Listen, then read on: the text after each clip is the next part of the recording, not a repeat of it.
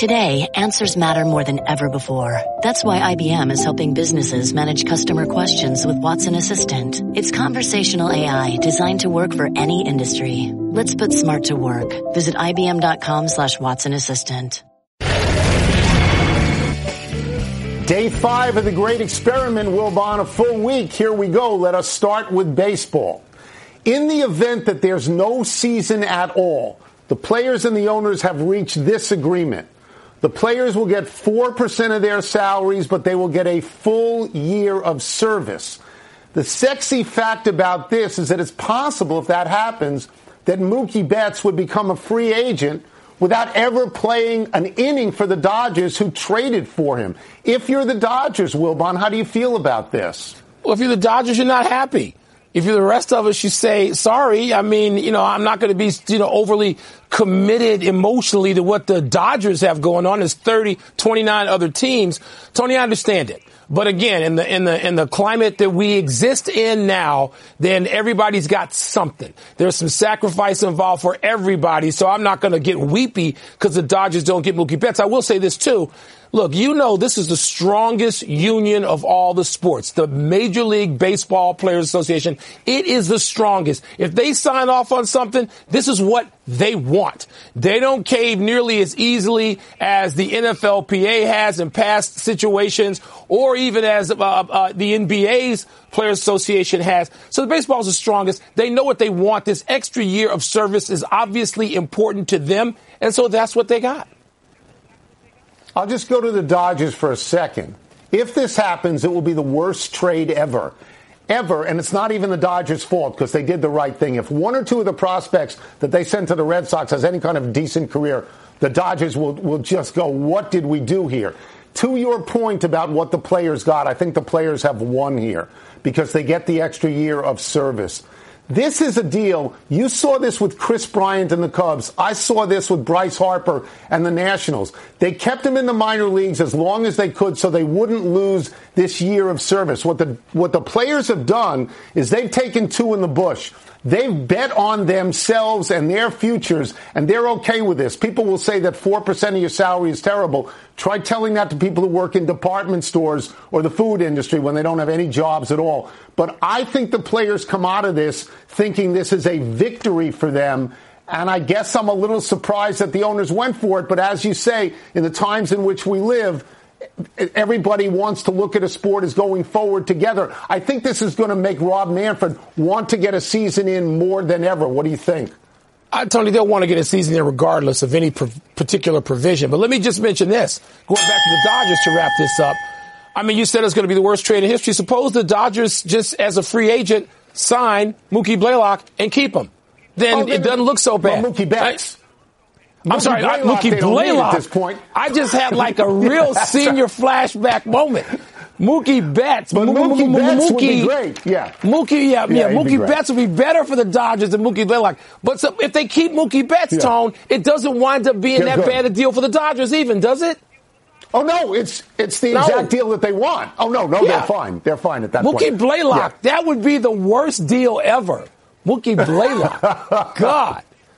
Man, uh, Tony, um, let's go to the NFL for a second, and of course, Roger Goodell and the memo that he sent to teams, in which he says he confirms the draft will go on as scheduled April 23, 4, 5, and then he says public discussion on issues related to the draft serve no purpose and will be grounds for disciplinary action. He's talking essentially to his yeah. GMs and anybody else in the league that wants to sort of take exception to what Goodell says.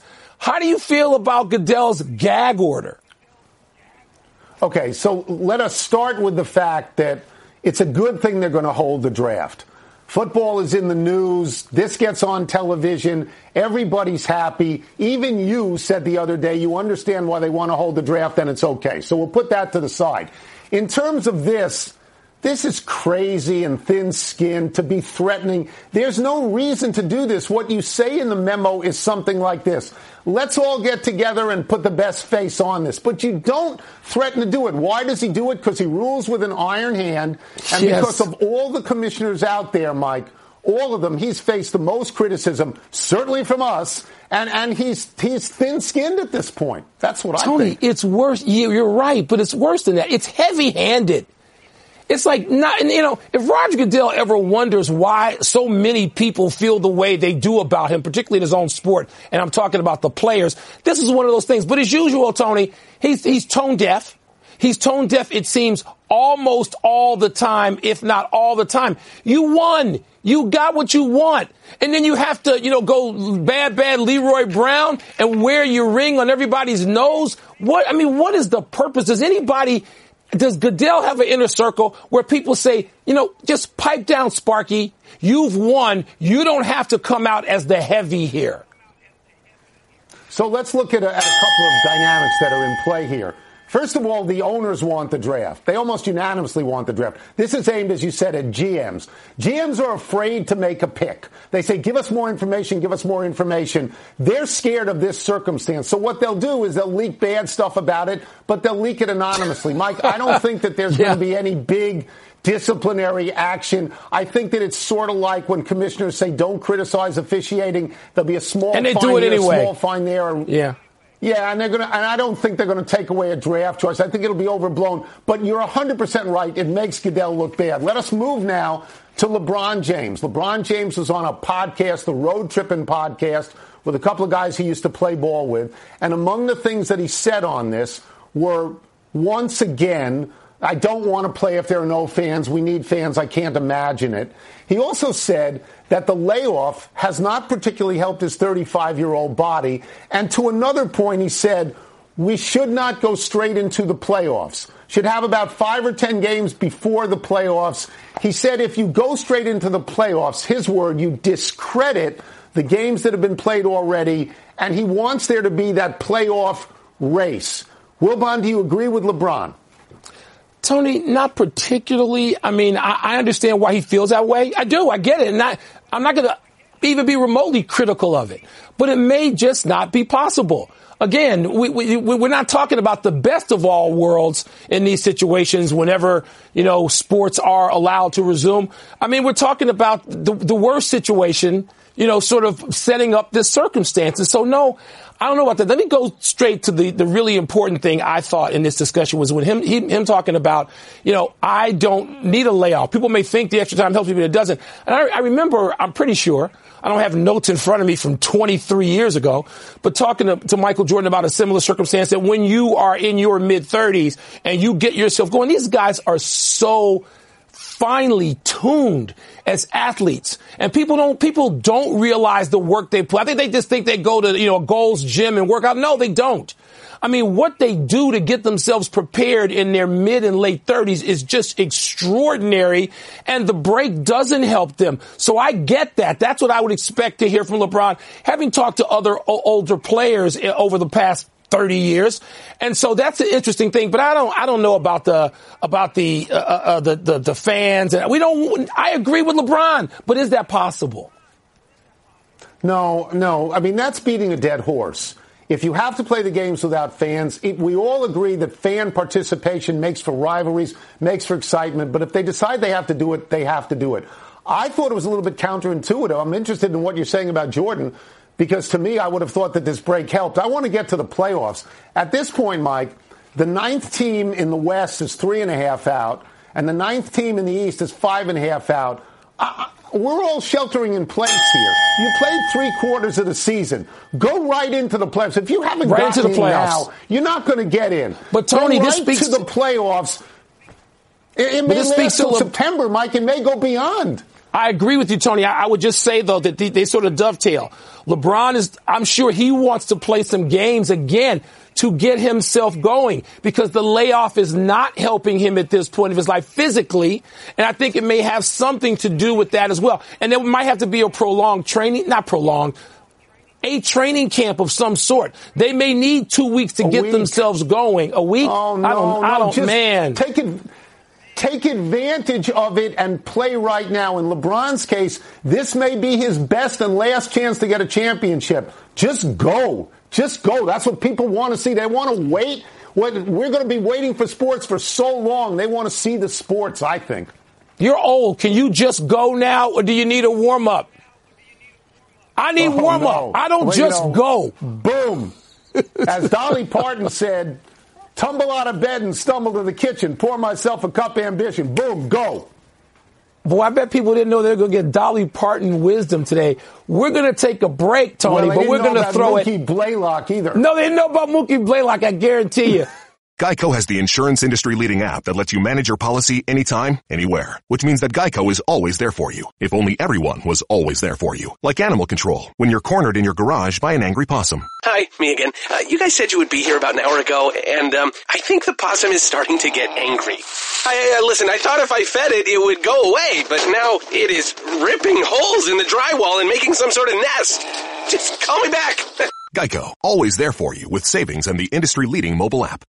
It could be a routine drive to pick up the kids after school or an epic road trip across the country. No matter where your travels take you, we know those miles count. We're Marathon.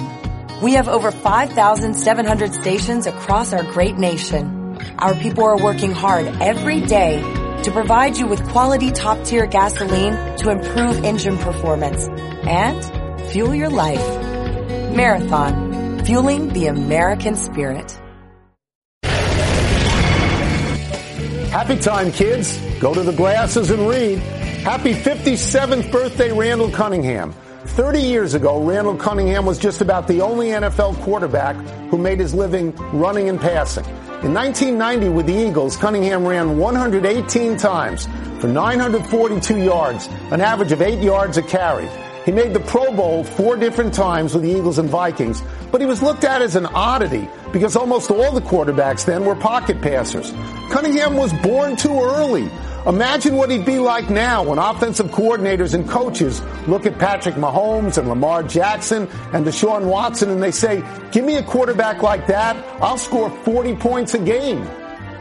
Tony, I know this makes you happy because I remember it being in the Washington Post newsroom in the early 90s and Randall Cunningham was your favorite player in the league. You'd go Yeah. crazy over Yeah. him. Yeah. Tony, I would say this. I remember the play against the Giants when Carl Banks thinks he has a sack and Randall goes down to like his fingers and he pushes himself up, runs right and makes that throw. I think it was a touchdown. By the way, don't sell our friend Steve Young short when it comes to running and passing because he, in his early, in his youth, Tony, he could do both brilliantly as well as Randall could.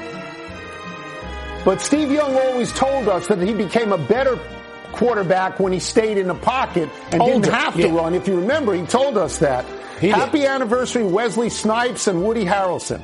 On this day 28 years ago, those two actors formed an unbeatable two-man basketball team as the movie White Men Can't Jump was released. It was written and directed by Ron Shelton, who also wrote and directed Bull Durham and Tin Cup, giving him three of the greatest sports movies of all time. Snipes played Sidney Dean and Harrelson played Billy Hoyle.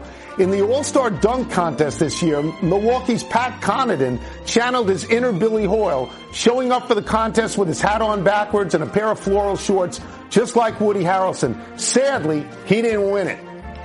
No, Tony, and he had some of his dunks, at least two of them, undervalued. So if, about a couple of weeks after that, I talked to him in Los Angeles. He'd be one of the top three people I'd want as five good minutes on PTI. Completely engaging, curious, a wonderful conversationalist. Look forward to seeing more of Pat Connaughton. I really do. And by the way, I'm going to watch that movie again. I've, I never watched it in full again. I got nothing else It's to do. I may as well check it out again. No, no, it's a great movie, and I know some people at PTI. We could probably get him on. Happy trails to Antonio Brown joining Tom Brady in Tampa Bay. Tampa Bay coach Bruce Arians put his foot down and said absolutely not, no, no way to the notion that Brown would become a target for Brady. Arians' exact words to the Tiki and Tierney podcast were, quote, yeah, it's not going to happen. There's no room, probably not enough money, but it's not going to happen. It's not a fit here, unquote. What makes this more significant is that Arians was offensive coordinator for the Steelers when Brown entered the league. So clearly Arians knows Brown and clearly doesn't want anything to do with him. Wilbon, this feels like three strikes and out for Antonio Brown in the NFL. What do you think? No, Tony, I think somebody else will, uh, will take a try on him, will take a turn with him. I wouldn't have him. At any price. I wouldn't have him. He's too disruptive and Tampa has receivers. They got great receivers now. They don't need Antonio Brown coming in disrupting what they've got. No, I understand Arians completely. I'm on your side on this one. I am. All right, Tony. So, um, that's it, right? I mean, we're done with casual Friday now. You can just go and play with your dog and, and we're done until Monday.